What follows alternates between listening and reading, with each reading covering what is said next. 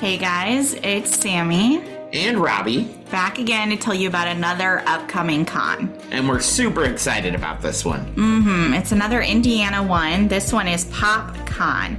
Indy Pop Con to be exact. And it's going to be in Indianapolis, again at the Convention Center. Indiana Convention Center. Right in downtown Indianapolis. And Robby will be there April 26th through the 28th. Yes. We were just at the Indiana Comic Con, so if you missed us, mm-hmm. you get a chance to meet us again mm-hmm. at PopCon. Yes, well, at least Robby. At least me. Ashley will be there. Oh yeah, Ashley will be there. That's an exciting thing. That's Ashley will be there, so you get to meet a lot of us on the network. Mm-hmm. Uh, yeah, two thirds. Two thirds of it. Yes. Yeah. Mm-hmm. So if you're coming to the show, please stop by the Limitless Broadcasting booth. Mm-hmm. We're always excited to see you. All That's right. all I got. Well, I guess we'll see you guys at the show. Bye. Bye.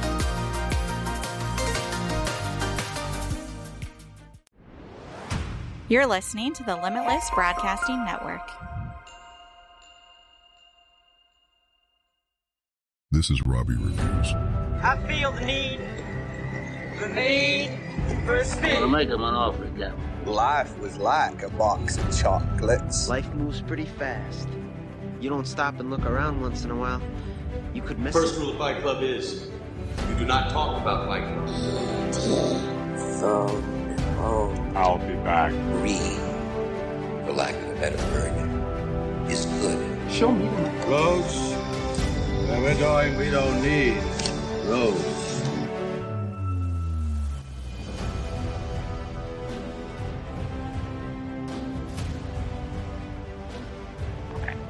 Hello, everyone, and welcome back to Robby's Reviews, produced by Limitless Broadcasting. And today we have a special show. I'm joined with a special guest. Go ahead and introduce yourself.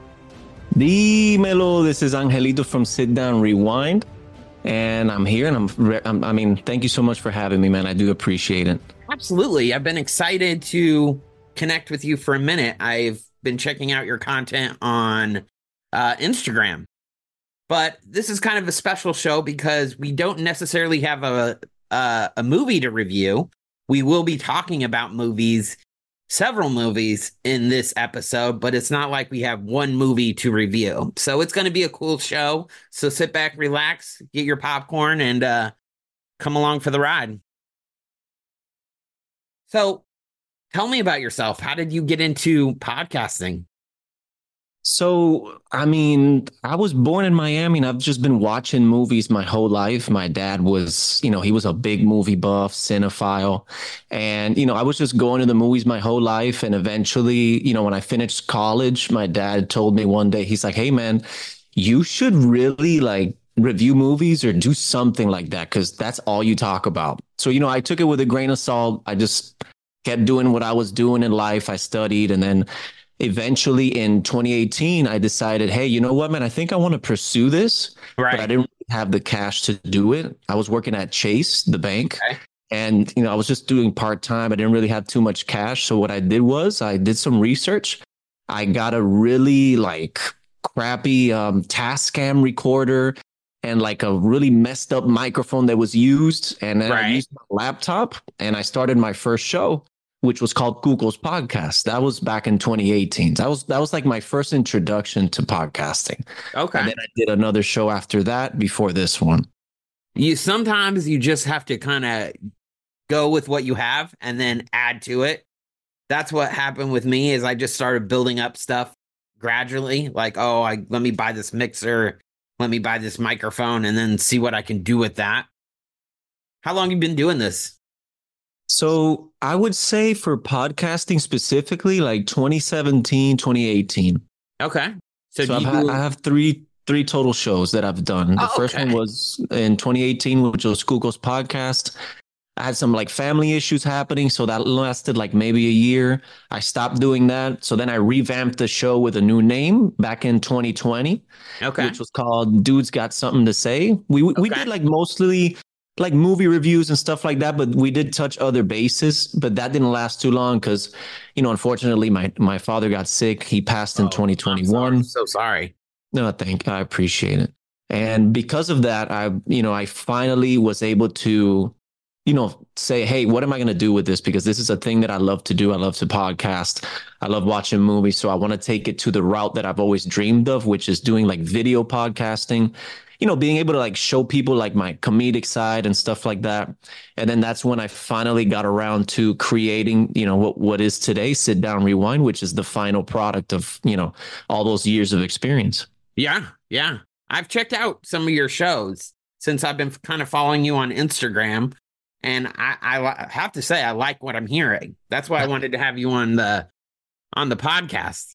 Where, where you. you you're based out of Miami? That's what you said. So so born in Miami, based out of Orlando right now. Okay, so we're in Orlando as well.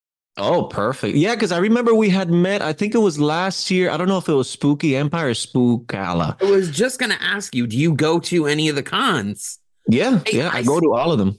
I see so many people like the reason why we started having a booth at the cons is because we wanted to to promote the network. We wanted to get us out there, and it's a good way to just build up a fan base, an audience. If you get into the horror fan base, they are so loyal. Oh yeah. And definitely. they will stick with you. I I have gotten so many downloads from doing boosts. So I don't remember meeting you, but I'm sure we did. But again, I've met so many people at the booth. It's like one big blur. No, I know. Are you going to do any of those? Are you going to have you thought about I'm, doing any booths? I'm not going to I'm not going to lie, that is a goal for the show. You know, to eventually do like a spooky empire or a spook alley to have a booth. I really don't know like the specifics of how to get into it. I've just started doing research on it since the show has more content you know, we're building a fan base little by little. So I think now will be the time to start doing a booth yeah. and possibly doing that. And I mean, if I if I see you at either, I mean, this year I'm doing all of them. I'm doing Spooky, Spookala. So if I see you, then you know we can do something there too. Yeah, yeah. Uh, we're not going to be at Spooky Empire. My wife's best friend is getting married in uh, May. So, but we will be at uh, Spookala. We'll, we'll be both at both Spookala and the Spooky Empire in October. Okay. And then uh next weekend we are doing Days of the Dead, which is my first show. That's that's in Atlanta. Have you ever been to there? That one, no, I haven't been to it. That, but I've heard really good things though. I'm really excited about that because I've heard really good things. I've been trying to get it. I'm from Indianapolis originally.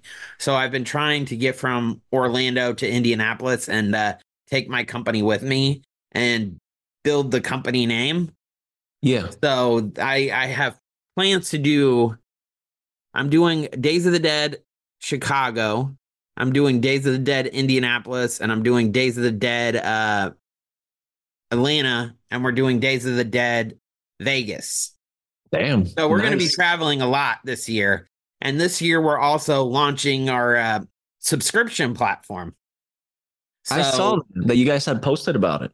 So what that means is I've been in the media industry for since I could basically walk. Uh, I got a degree from Ball State University. If you don't know what that is, it's David Letterman School.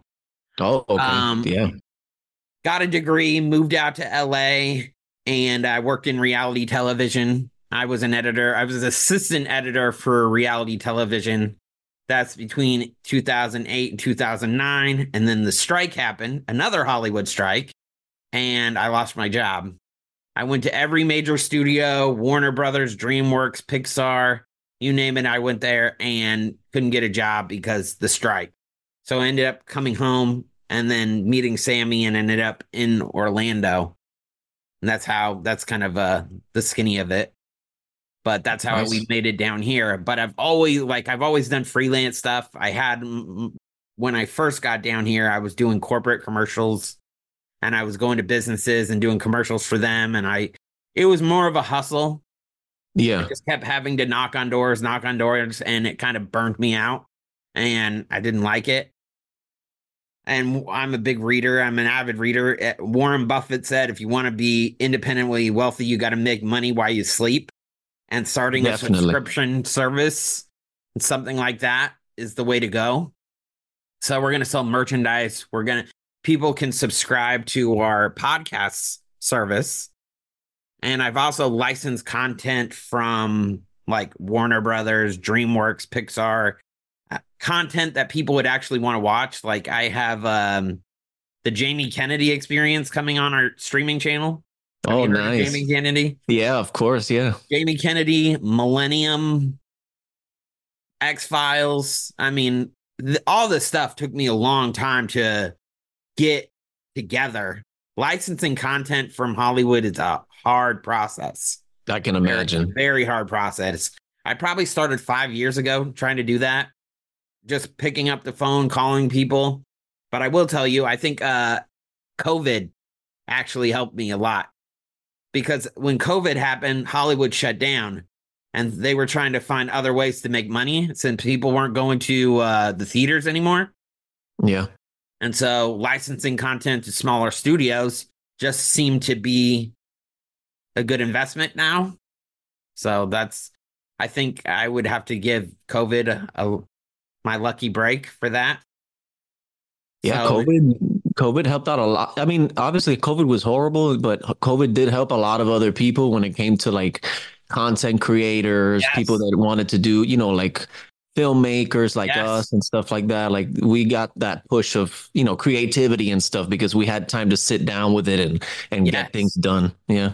Do you do any films or anything? Do you produce any films? So I've I've done a I did a series of comedy sketches in high school, which was basically like my film school. Like I learned Right. everything I know from you know directing actors, you know, um, Yes. Setting up my shots, editing. Everything I know is because of that comedy skit series that we did. It ran like maybe I think almost 15 episodes or something and it was just all original ideas that I had that I just re- I wrote down, got a couple of friends. We had like no money.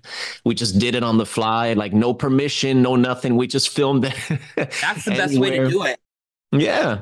And after that, um, I did a couple of short horror films. I posted one to the Sit Down Rewind. It was like a super short um, trailer for something that didn't. It got scrapped because we wanted to do something else. Okay. And and I've been doing a lot of like reels and um, Instagram story, like short stories that you can do like without a lot of like dialogue and stuff that you just basically do like um You kind of bang like out. little mini horror movies basically. yeah, no, I've been doing that.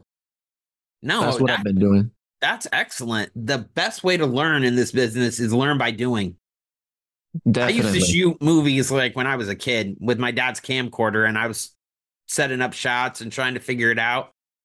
And when I started watching t- TV, I was like, I want that job where, where because it looked like they were just having a ball on set.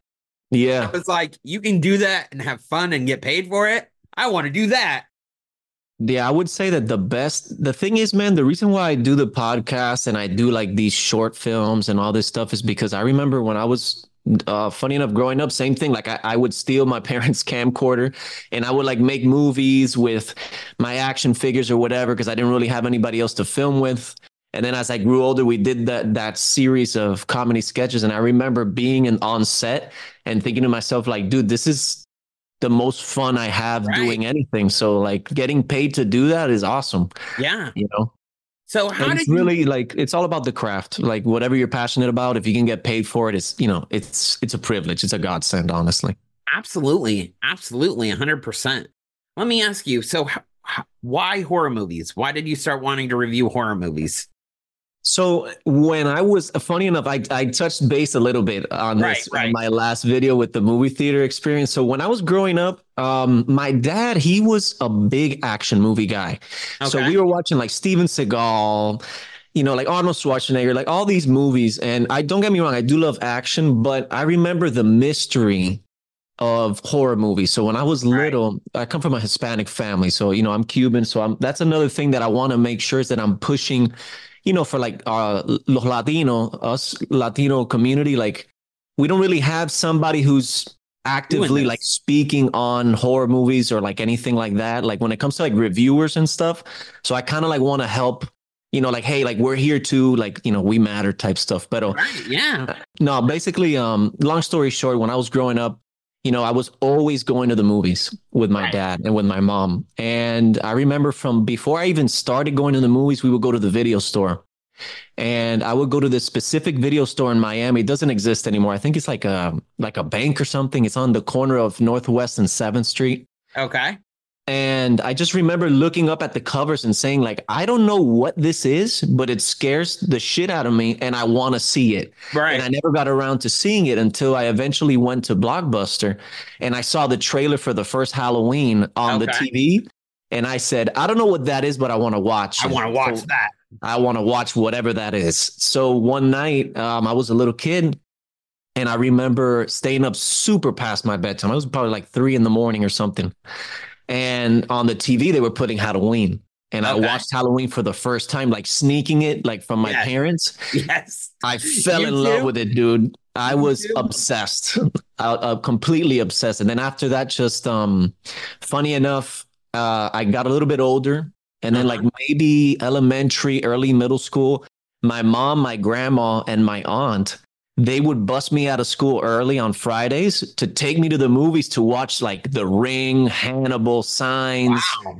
like all these movies and then now like my mom is kind of scared of it a little bit but i tell her i'm like look everything behind me and the show is all because of you guys you guys took me to those movies so don't complain Right. like i'm obsessed with it now Right. but the reason why i do horror man is because i think i feel like horror just gets a bad rep you know? Like people think of it like oh you know it's just demons or whatever or this and that but i don't know it's just for me it's my favorite because it gives me a reason to like get out of the house and go to the movies and just watch something. Like i usually go if it's like a bigger movie but i usually don't go too much unless it's like a like specifically a horror movie. Like today i'm gonna go watch night swim. I know i heard that it's really bad but i still want to watch it you know just to do a review on it Right. I haven't seen that yet, but I'm gonna go watch it as well.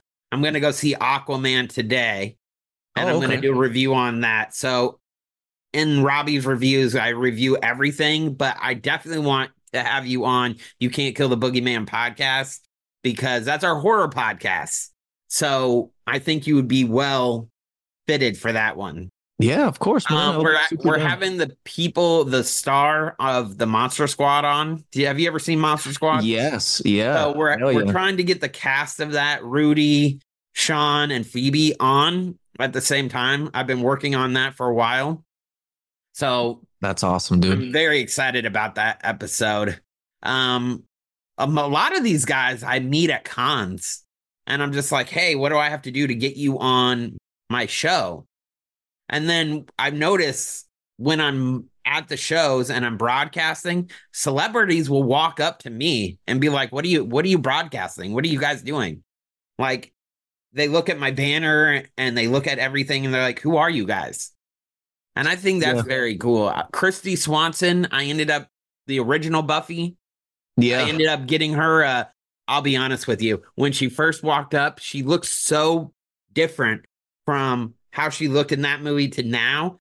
And I didn't know who she was. I was so like caught up because I was interviewing somebody.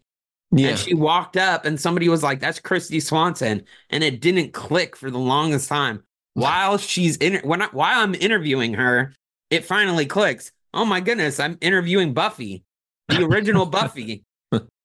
And I thought that was just like one of those cool moments. We're gonna have her back on for a longer interview. We only got like 10 minutes, but it was a cool 10 minutes.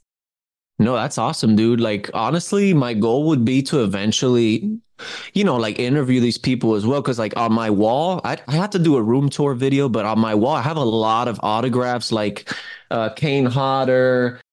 Um, some of these people, I don't really know their names. I have to be better with names. That's the problem. Yeah. So, the guy from Jeepers Creepers who played Jeepers Creepers is there. Right.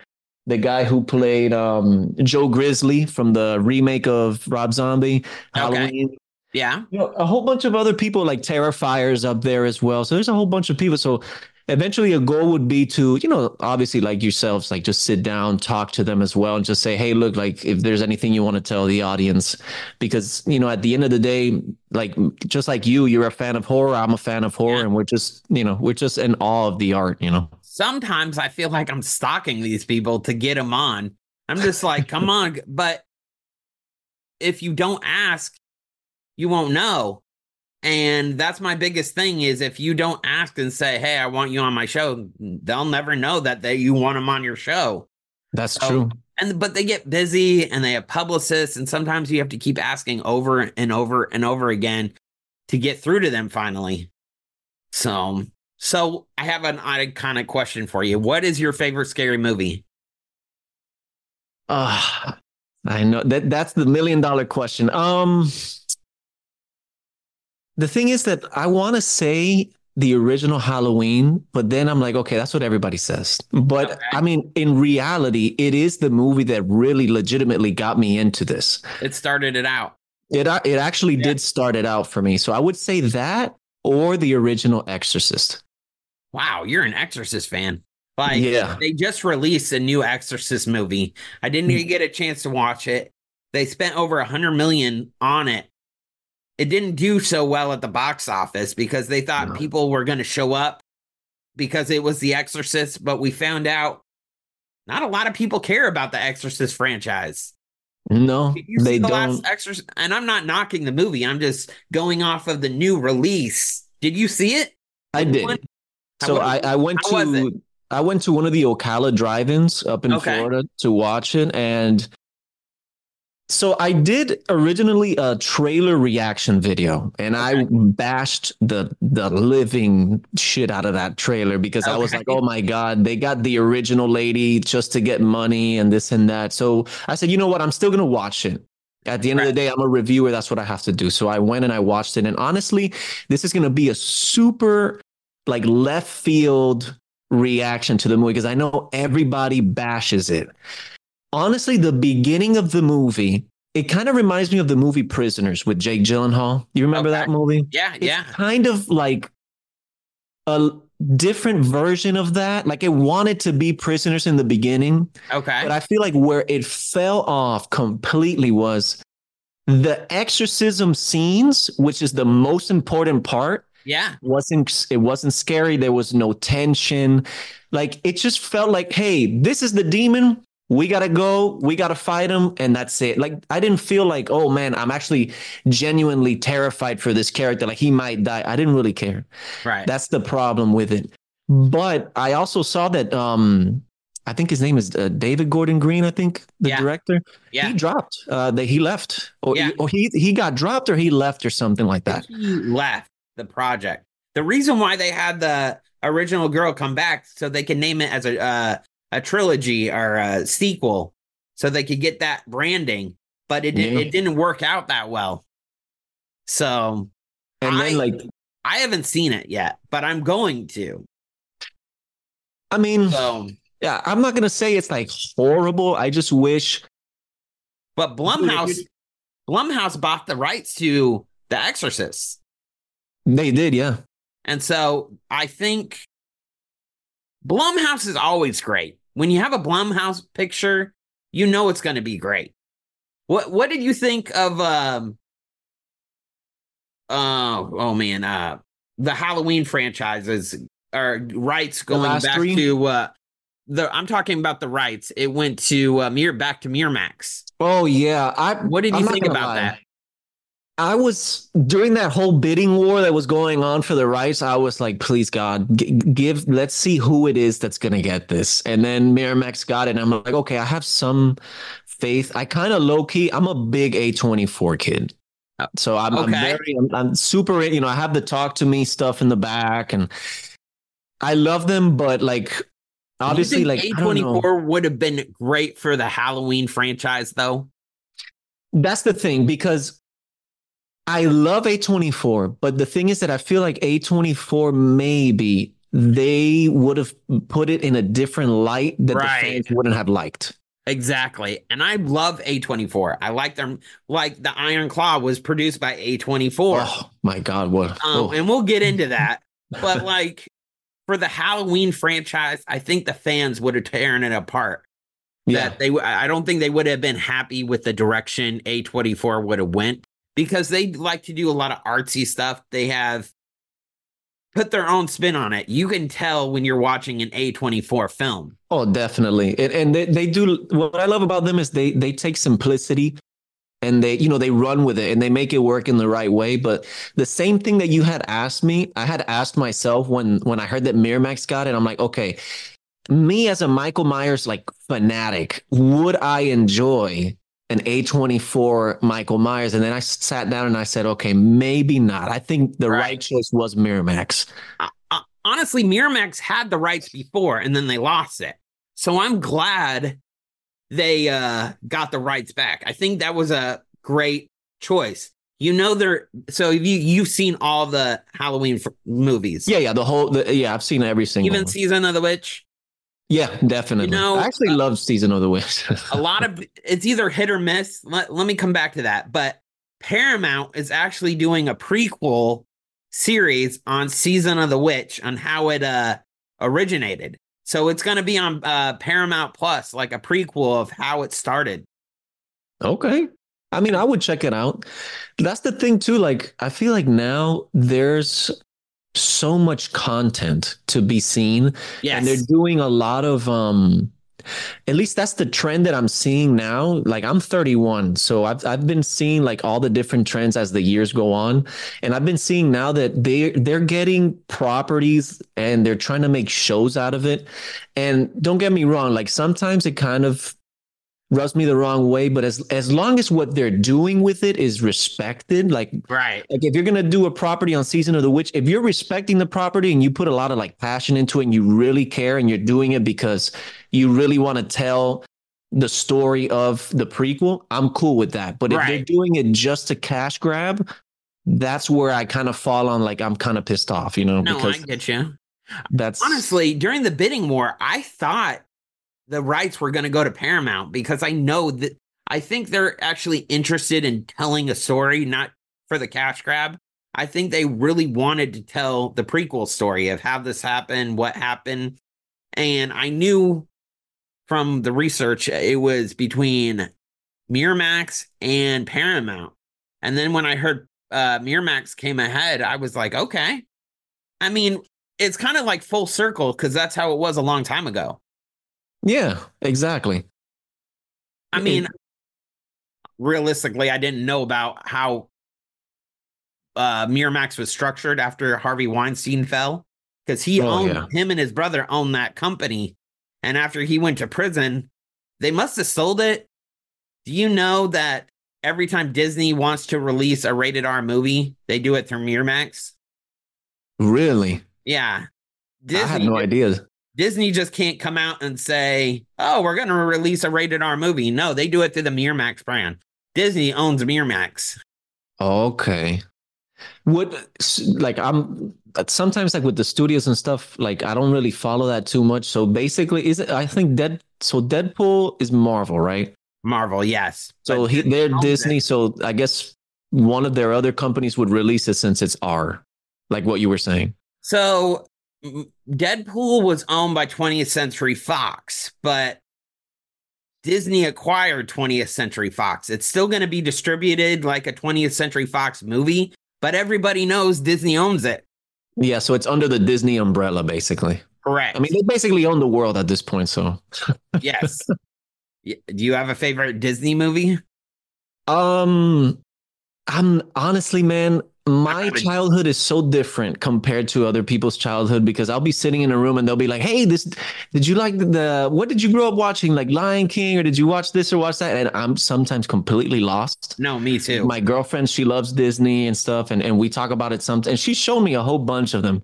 But honestly, like when I was growing up, it was more like like rated R movies. Yes and stuff like that. So yeah. if I had to pick a favorite Disney, I, I really don't even know. I think I'm the same way. I, I, really don't know. I think I don't know. Is Soul? Yeah, Soul's Inside one. Out. Inside Out is another one. My wife produces a Disney podcast, the Pixie Dust Twins. Oh yeah, I saw that too. Yeah. Mm-hmm. Her and her friend love Disney, and I'm I'm lost. I'm more. I was more like you. I was hiding the fact that I was watching scary movies from my parents. They were yeah. like, "We don't want you to have nightmares. You can't do this."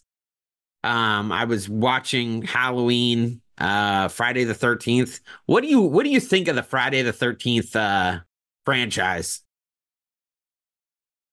I'm obsessed with Friday the Thirteenth. I would say number like one story for all of them. The story for all of them, my God. I mean, it's all over the place for me because there's so many of them that I love, and then there's some of them that I'm like, okay, this this could be different. But I mean, as a whole, I love it, man. I, I love Friday the Thirteenth. I think it's a solid number two when it comes to franchises for me. Okay. Number one is Halloween, then it would okay. be Friday the Thirteenth. Number well, two, solid. Halloween started it, and then uh Friday the Thirteenth was the second franchise because the producers of that were like, "Oh, we see how much." They're cashing in on this Halloween film. Let's try to re- just redo that and that's how Friday the Thirteenth popped up. Yeah, and I, re- I, remember watching that on the special features of one of them when they when they admitted to that they were like, oh, you know, well, what can we do to do something like this Halloween movie? And then they right, ended up right. Friday the Thirteenth. I mean, I love it though, man, and I really hope that we get a new one soon because I've I've heard rumbles about it. Like I've even heard that LeBron James had something to do with the new LeBron remake James, or something wow. like that. I heard that years ago. I don't know if it was true or not, but if it is, I mean, I guess we'll see where it goes. Yeah. Does he? I mean, I'm not a sports guy. Does he still play basketball? I have no idea. I'm not a sports but guy either. I think he retired. I, think so. I don't know. I think he could have. He could still be playing, but I don't know. No, me either. I have no idea. I think he could still be playing.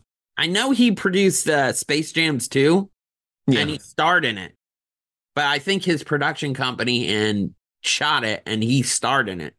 Did you watch Space Jams too? I didn't no, see it. No, I didn't see it either. I mean, I, I after space, I know Michael Jordan makes a brief appearance in it, but I like Space Jam's one a lot better. Oh no, yeah, Space Jam one. That that's you know childhood nostalgia right there. That's why I didn't Absolutely. see the new one. I was like, eh, I don't know. What do you think about Hollywood always trying to reboot stuff or start over the franchise or what do you think about that?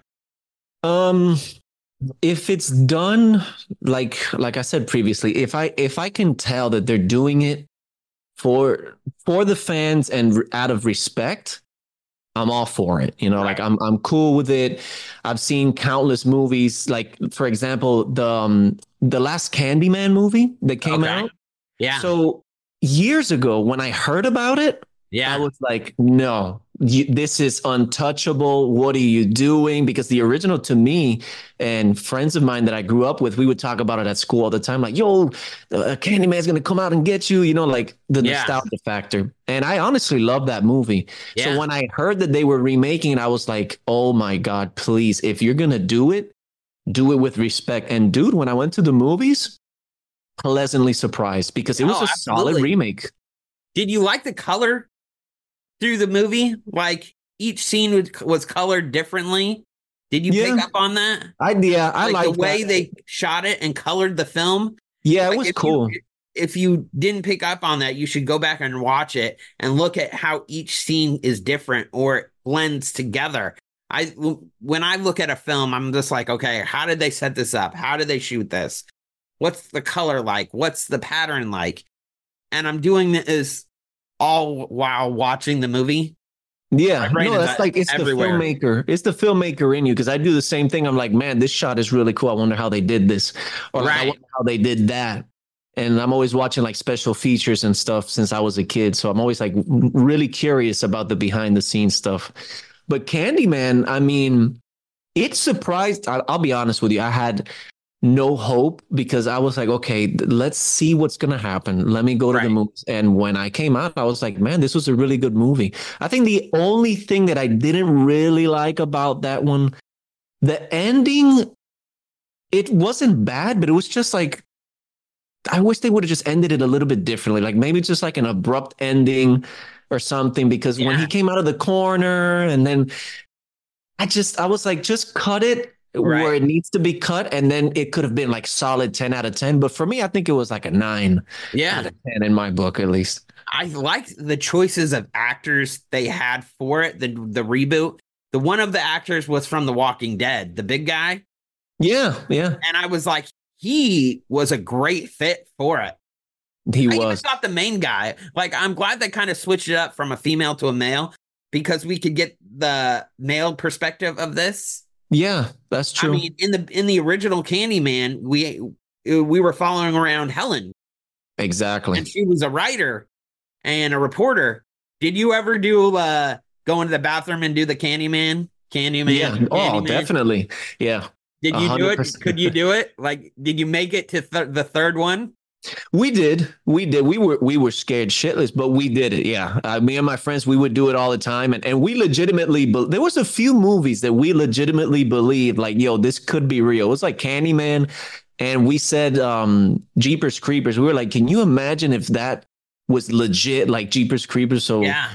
movies like that, man. And that's the reason why I was scared of the Yeah. remake because it has that powerful, you know, like Candyman in the mirror, you know, Jeepers Creepers, you're out in like an, a deserted road. It's like movies that pin you to a specific Yeah. like phobia. Same thing with like Texas Chainsaw Massacre. I know it's not real, but I'm not going know, to Texas. but that could happen. yeah, I'm not going to go to Texas. Actually, I think that was based on a true story. Texas Chainsaw Massacre. I think They it was are- based on a true story, but they never caught the people. Yeah, they never caught them. And I remember that movies like Texas Chainsaw were th- another reason why, specifically me, I got into horror because growing up in a Hispanic family, you know, we had things like san- Santeria, Brujeria, which is like stuff like stuff like that. Uh-huh. And we would go to like family parties and we would sit at the table and, and we'll be eating dinner. And instead of talking about like the news or whatever, we will be talking about like horror movies. And Okay. the word of mouth at these parties made them bigger, bigger than life. and At least to me. yeah. So movies like Exorcist, Texas Chainsaw, like these movies, like I remember my dad being like, yo, there's this movie about this dude who like with a chainsaw, he cuts people up, he puts the meat in the burgers and they sell and I I'm a kid and I'm like, I don't know what that is, but I need to see it. cool. Yeah. I need yeah. to see it. yeah. My see, mine was opposite. My mother was doing this, and my dad was like trying to shelter me. Like my my mom, I the first horror movie I watched was Scream, 1996. okay. I think that's why I love Scream. Like that's my favorite movie, horror movie, hands down. Just because it's nostalgic to me, but it it started a franchise. Are you a big fan of the Scream franchise? I like the Scream franchise, man. And honestly, I'm kind I'm I'm a little bit um I'm a little worried, dude, because of all the news what's 7? happening. Because I really like it, dude. Like I know that it's divided. Like there's people like me that I really enjoyed the new ones. I thought it was pretty cool. And then there's the other side that are like, no, I like the original only and stuff. And I respect both opinions, but man, the the Scream franchise for me as well, like it's just that memorable opening scene Right. with you know what's your favorite scary movie like that is Yes. so iconic and it was so different because what wes craven did was just flip everything on its axle. He basically said like what if we're self-aware in a horror movie? And i love that. And then obviously that sparked like all this self-aware horror movie Yeah. stuff that started going down and like every movie now is self-aware you know Yeah. because but he started it though. One thing I really liked about Scream, the original, is everybody thought Drew Drew Barrymore was going to live through the series, the movie. Yeah. And she's killed within the first 10 minutes of the movie. And you're just like, what the hell? This big, big star is just killed off. that's why i And love it we so get much Sidney Pres- Prescott to be able to climb the ladder. That's why I love it so much because that's I love that you said that because there's another movie that recently came out that kind of reminded me of that. I love it when they basically they you think that the movie's going to go down one way and Yeah. then it just turns left and Yeah. you're like what the hell's going on? Yeah. I don't know if you like this movie or not. I like I know this is super divided as well. I love this movie, Barbarian. The one that came out I think it was last year it. With Justin Long. Yeah, at the Oh, beginning, yeah. you're like, okay, this dude from It, I forgot his name, Yeah. uh, Skarsgård, I think his name is or I something. think so. You're like, okay, this guy's gonna be a main character because they're just they just keep talking and talking and and like the scene was so long in the beginning. I'm like, okay, this guy's gonna have something to do with the movie, and then Right. boom, that big whatever big titty chick comes Yes, out, and yes. she, and I'm like, what the fuck is going on? Yeah. in the theater. Like I haven't done that in years in the theater, so that's why I love the Yes. movie. That the monster in that movie, it made you you're just like, what the fuck? What is going on here? like when it bursted out, and then he's in that big tunnel, and you're just like, oh my god, trying to go around the corners. And then when the, when the monster's trying to like titty feed him. Oh my god! And the girl's like, take it, that? take it. And I just pictured myself. I'm just like, can you Can you imagine, imagine trying to film this? Like how it is on set and how they're going through like acting is cool is because you got to put yourself in that position in that scenario. But I always wonder like everybody standing around and watching what they're thinking. Yeah, dude, and bloopers too. Like, that? just imagine. uh, Yeah, that's what I was thinking. Like, can you imagine not only like there's so many bloopers, and sometimes the best bloopers in movies are horror movies because Yes. you there's scenes that you have to laugh. Like you just said, like, can you imagine you're like the camera operator Yes. and you're just zoomed in on this fake prosthetic big ugly titty, yes. and this dude just has to like Suck on it. And you're just, just, like, like, what am I what am I shooting today? exactly, dude. And not only that, if you put yourself in that situation, like yeah. I don't even think I would be able to do it, man. Like, Justin. Long was great in Jeepers Creepers. He's a great actor. Did you ever see him in Tusk? I love that movie. Oh I my don't care god. what anybody says. I, I- love Tusk. Let me ask you a question. Maybe you can explain this to me. His, the, the mad doctor was turning him into a walrus, right? Yeah. When they found him, why do you still think he's wanted to be a walrus? Like they they go to the him and he's in this aquarium with the tusk and, and then they throw him the fish. And I'm just like, what the fuck is going on here? Wouldn't you be like, get me to a doctor and do plastic surgery on me and fix me? I you know what I think? I think I thought the same thing when I was watching the movie. This is my theory. I think that maybe what he did to him medically was so unreversible Okay. that basically maybe he just couldn't undo what he did. But even then, like, if I'm gonna be a walrus, dude, take me to my apartment or my house and let me chill at my house. Like, why am I gonna be in a zoo? yeah. But I, don't want to be around funny. somebody where they can watch me all the time. Let me just chill at home.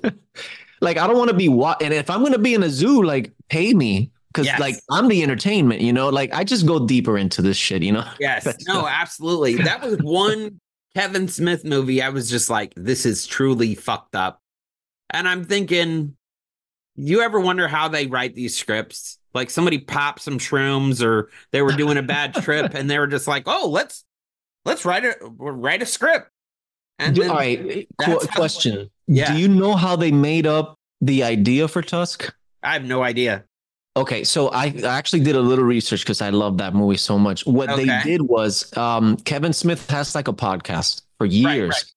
and he was on the podcast, and they stumbled upon like this um this Craigslist ad that legitimately was a real Craigslist ad, and it said, "I'm this dude. I'm very wealthy. I've had a lot of adventures, and you can live in my mansion for completely free. The only thing that you need to do, like I think it was." one hour a day every day you need to dress up in a walrus suit you can't talk you can you have to be a full full like heath ledger joker in the moment walrus for an hour so during the podcast they just start spitballing like what we're doing right now. They start talking shit. And kevin smith legitimately said i'm going to make this into a movie. And then he wrote the script. Later they found out i think that it wasn't real what was going on in the craigslist ad but then that's how he got the inspiration. And to me as like number one as a podcaster and as like a film a film critic a filmmaker and all that stuff that to me is super fucking cool because it shows you that anybody as long as you have a cool idea that's really creative and different and you have like the drive you can make a movie that's really Yeah. cool and different and the fact that he did it from that Yeah. Motivates the, the hell out of me. And I'm glad that now you know because now later on, if you want to do the research, look it up on Yeah. YouTube. Look up um how was Tusk out. made, I think it was, and they'll show you. I'm gonna post something about it on social media, and you'll know that came from you. So, what do you think of the whole mess with Scream Seven? Like, have you been keeping up with that? Like, I've been keeping up. fired With, Melissa Abrera. Yeah, I've been keeping up with like the headlines of like Bloody Disgusting. Like I check Bloody Disgusting like every day, and I've been Right. just seeing so many people are just dropping and dro- and then I was actually talking to to Paula, my girlfriend, who she's my partner in all of this. Okay, we were talking about it the other day in the car on the way. I think we were going to the movies to watch something, and I told her, I'm like, man, I really don't know what the hell is gonna happen with Scream because we lost. Um, I'm sorry if I I don't remember the names. The main character, she she dropped. She was the first one to go. Yeah, Melissa Barrera. They Yeah. they fired her. and then Jenna left. I think. and then Jenna or uh Jenna Ortiz Ortiz she she left because she wanted a raise from Scream and they didn't give it to her and she was like I'm going to peace out but she Yeah. said it was because of her Wednesday shooting schedule she used that as a good cover but really she wanted a raise. I mean, she's a huge name now. yeah. And she i mean dude that i i always bring her up in my in my reviews because she's hispanic. So Right, you know like right. we look up to her and stuff. So we say like like dude she's so overly booked she's Yeah. like in every fucking scary movie Yeah. Jenna ortega's in it yeah Like, yeah you know the it's like if you copy paste like we need a hispanic woman okay copy paste Jenna ortega right Right. it's not a bad thing. Like I, I think she's cool, but the fact that the main character dropped, Jenna dropped, and I think like two, like a week ago, the director said I'm out too. Well, the reason why the director dropped out is because people, after the two actors dropped out, people were literally threatening his family and being like, oh, and then that's why he dropped out of it because he Oh, was man. tired of all the death threats. That's what he did. A he did a post on social media. It was like everything sucks. It's not fair, but it wasn't my fault. That's the reason why he posted that comment because he was getting death threats. Damn, And so I can understand why he kind of dipped out. definitely. Um, yeah, I would have done the same thing. the make the the producers of Scream want to go back to Melissa Abr- Abrera Abrera. I think that's her last name. Um, and rehire her, but I think she passed on coming back. I know they want to go to Nev Campbell as Sidney Prescott to save them, but she wanted a raise too for like Scream Five. That's why we didn't have her in Scream Five. It's because they wouldn't give her the money she was deserved, and she she didn't shoot it. That. What did you think of the requel Scream? I mean, I don't hate it, but I mean, I don't love it either. I think Right. it's you know, it's good. Right. Like I don't hate it, but I don't love it. I'm just in the middle with. it. I think it's okay. Like I'm, Right. you know, Well, realistically, what I if none of them come back, you know how um the Halloween franchises has like the Rob Zombie verse. That's what this could be. It could be another verse of Scream, and we just continue on. We back up to Scream Four, where Wes Craven and Kevin were the writers on the script, and we bring back all the characters. Dewey's back, Sidney's back, all of them, and we can continue with the story. The possibilities are endless, honestly, because at least back then, like it was a little bit trickier, but now that so many studios know- multiverses. yeah, there's there's different exactly like there's multiverses and and now that things are so different with like how things are made with movies and they understand the fan base will be there if they do it. I feel like they can do that. I feel like honestly, since everybody dropped, I I think they should do what you said. Like a okay, we're gonna do it different with a whole different thing, and then we'll start at this point and then we'll Right. just go from there.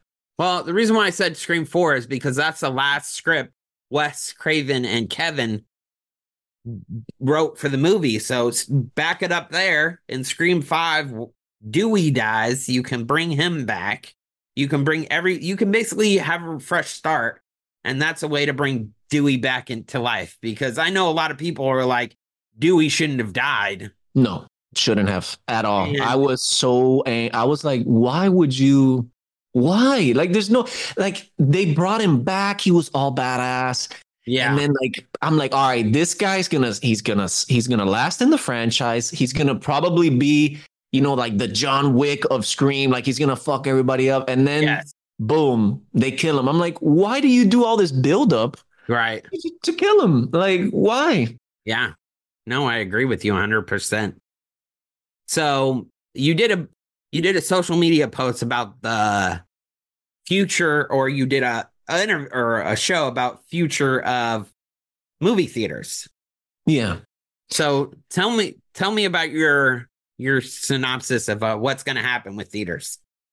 So in the show, I pretty much go down like different years, like in a span of I think maybe between every 10 or so years of my life and how I've seen, you know, the movie theater experience change, you know, little little by little. So when I was Right. little, obviously packed house. Right. A teenager, same thing. We would go to the mall, and I'm talking like 2008 or nine. Like, remember the uh, Friday the 13th remake? Yes. Dude, I remember being in that theater. There were people sitting on the stairs because there were no seats available. That's how Right. packed it was. Right. Then you skip to college, and then like during like the It Follows era, Uh-huh. and I start seeing a decline Right. little by little. And then I start seeing technology, streaming, Right. and stuff start picking up. And then, you know, during that time in college, obviously, like I'm a physical media guy, I got everything in the back and stuff. Right. So I say, nah, streaming's not going to ever, you know, get to that level. And then obviously I was dead wrong Yeah. because COVID hits Mhm. and then that's it. Like the theaters were obviously completely empty, obviously because of COVID. But after Right. COVID, you know, ticket prices were going up, yeah. concessions are going up, and then people are making less money, Mm-hmm. but the theaters are charging more. mm-hmm. And basically, what I was trying to say in, in my last show was there's got to be a middle ground. Yeah. Because if you expect an average consumer, like an average family that makes an average income to like take their kids or take their or take their significant other or just go by themselves, dude, you're looking at like maybe 13 14 dollars a ticket these Yeah. days, I think. no, Times absolutely. that like by 3 if you have like kids or whatever and then maybe your wife, you're looking at uh, you're shelling out a whole bunch of money to see a movie and then something i didn't really touch on that i would love to touch on you know touch bases with you is not only are you paying all this money but you're running a risk of the movie not even being good Yes. that's the problem because i understand if i'm going to pay all this money and i know that we're getting quality content like we did when we were younger Right. Like Scream, Halloween, Candyman, all these movies that you went to the theater, you're like, all right, I have a pretty good idea that this is going to be at least an okay or a solid movie. But now you go to the movies, you spend all this money, Yeah. and the movies are lazy. They're either requels, prequels, the Yeah. sequel of a prequel, all this stuff. And people, they don't have the cash and they're pretty much fed up. Right. So that's why the theaters are getting emptier and emptier. You're right. And dude, streaming, it we just gotta face it. It's taking over. yeah. The other day, Napoleon came out at Yeah. the theater, and I'm on Amazon Prime like two days later, and I see Napoleon. I'm like, what the hell? Joaquin Phoenix is Napoleon, and, and he's on Prime already. I'm like, dude, it just came out like a week ago. What the hell's going on? I didn't see it. Uh, that's one movie I did want to see. It had Christopher Nolan directed that. Um, I think it was a good movie, but I didn't get to see it. Like, I want to watch it though. Yeah. I mean, you only get a 30 day window of movies get released, and then 30 days they're out of the theater. yeah. And That's the thing too. Like, when there's no longevity with them being at the theater anymore. right when we were growing up, you would release a movie and you would have like six, seven, eight months in the Yeah, theater, and it would be a long time between theaters and DVD releases, and then uh streaming. But now, 90 days later, everything's on streaming. And I agree with you 100%. You and our, I think our generation keeps the theater going because every time, the reason why I like going to the theater is because I'm dedicating my time to that movie. I'm turning off my cell phone. I'm committed to watching this movie. The reason why I have a hard time watching movies at home is I it. My phone will ring. The dog has to go out. I'm not fully committed to it.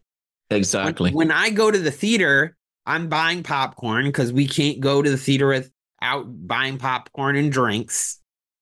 And we're turning off our phones and we're saying for the next two and a half hours, we're committed to watching this movie.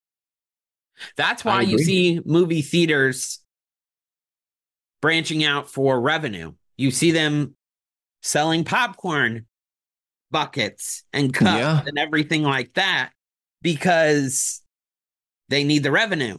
You see AMC theaters, they're selling popcorn in Walmart now. You can buy AMC popcorn at Walmart. Um, Cinemark theaters will actually you can DoorDash the popcorn and drinks to your house. That's a new thing. Yeah. They they need the re- revenue. I run a I write a a newsletter called Limitless Newsletter, and I talk about the business of Hollywood, like what this studio is doing, why Apple's doing this, why this is that, and uh I think 2024 might be the year AMC goes bust. That it's bad to say that, but more and more people are watching things on their phone. A hundred People percent. don't.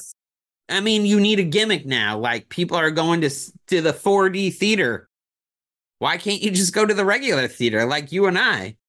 I mean, besides the Barben uh, Barbenheimer Barbenheimer thing with Barbie and Oppenheimer, and everybody rushing out to the theater, you don't see that people people going to that the theater anymore. And I agree with you. And that's Yeah. a that's a tragedy.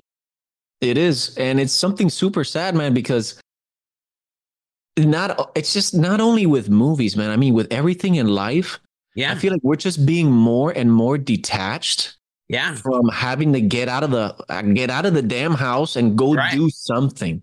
Yeah. You know what I'm saying? Like, I wouldn't be surprised if concerts in the future will be. I mean, they streamed it during COVID. I saw a whole bunch of uh, at home concerts during COVID. And dude, like the thing is that how can we appreciate the art if there's no like Like- specialness to it? Like Right. when I was a kid, I had touched on it in the show that I did. Dude, it would be Monday. I would say to my mom and my dad, yo, I want to go watch this horror movie.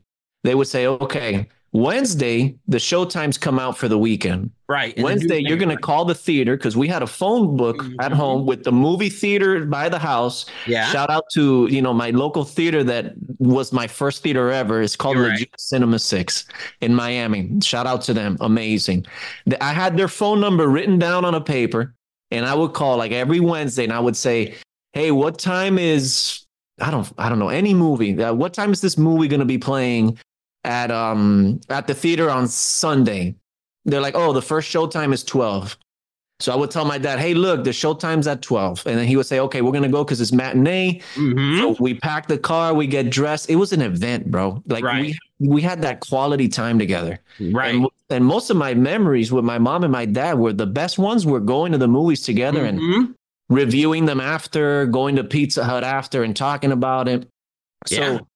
When you lose that connection, there's something wrong. You know what I'm saying? Because at the end of the day, you can watch a movie on your TV and it's just, hey, I'm just watching this movie.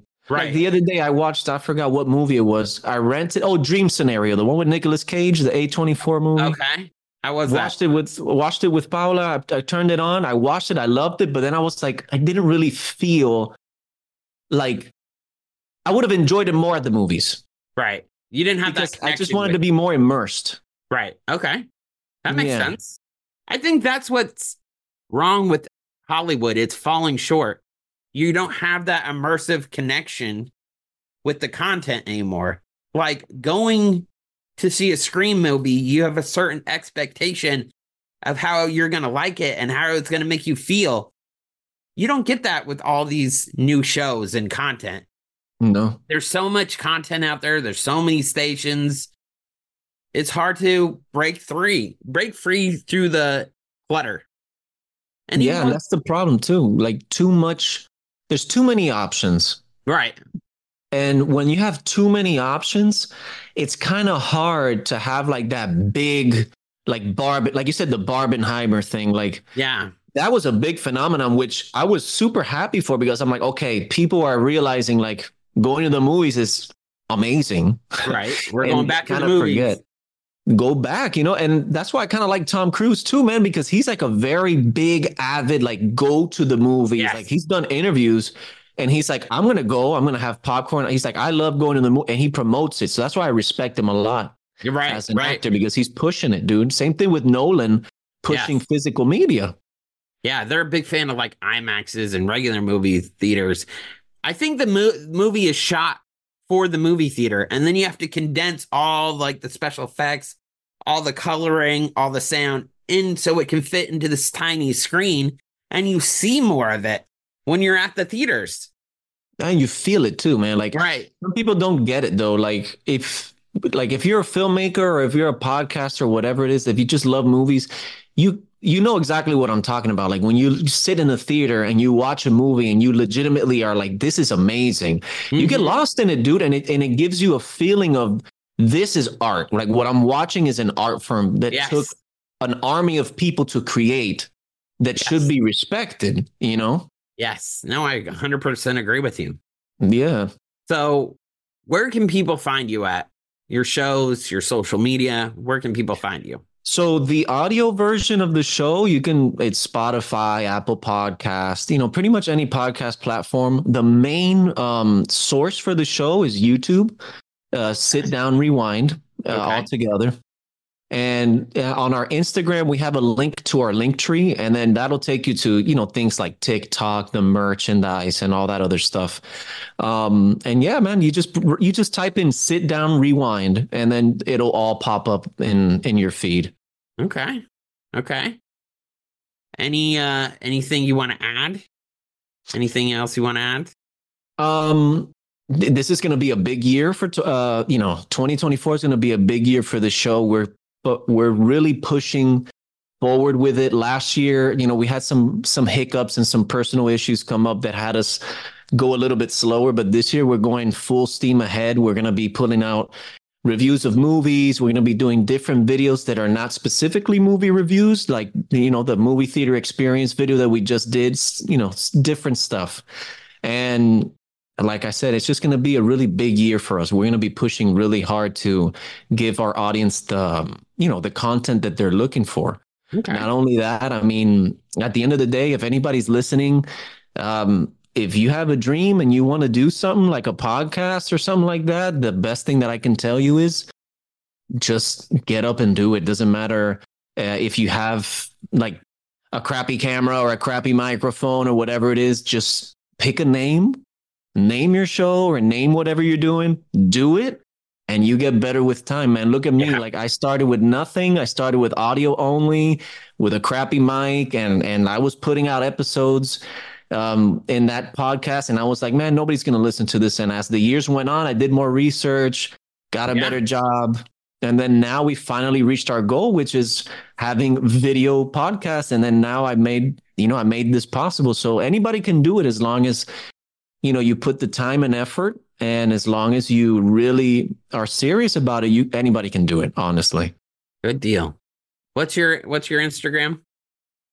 Sit down, rewind. So, yeah, just sit down, rewind. okay. Yeah, you can find us on all platforms with just you just put sit down, rewind, and then you can find us on everything. Okay. Well, we definitely want to have you on the Boogeyman Pod. Um, my wife actually helps me. Uh, she's my co-host for that. So we sit down and watch these scary movies and we re- review them. So yeah. I'd like to have you on for that. I think you'd be great. I'll let you know the next movie we're doing, so you could be informed on that.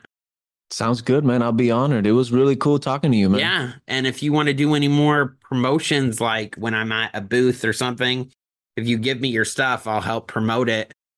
Uh, if you have any flyers or anything like that, give it to me. And like it when, while I'm traveling around, I'll help promote your show.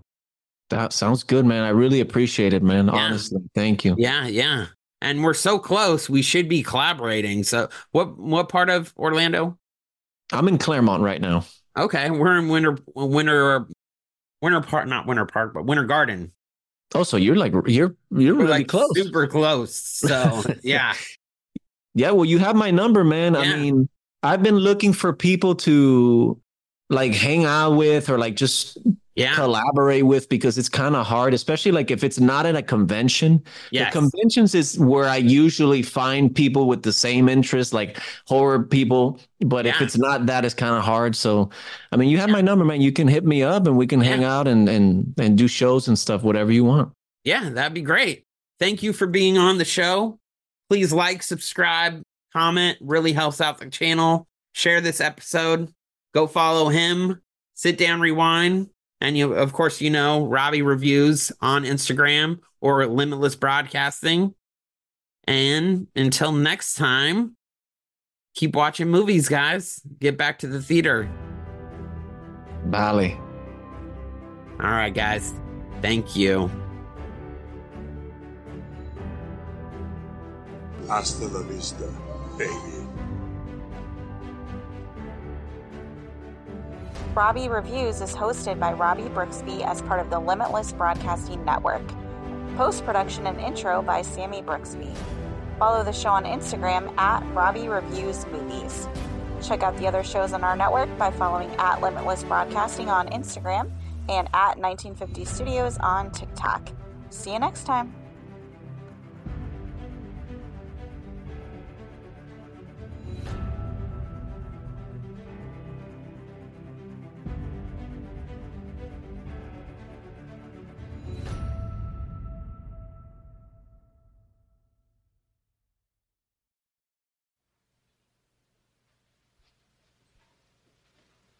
You're still here? It's over. Go home.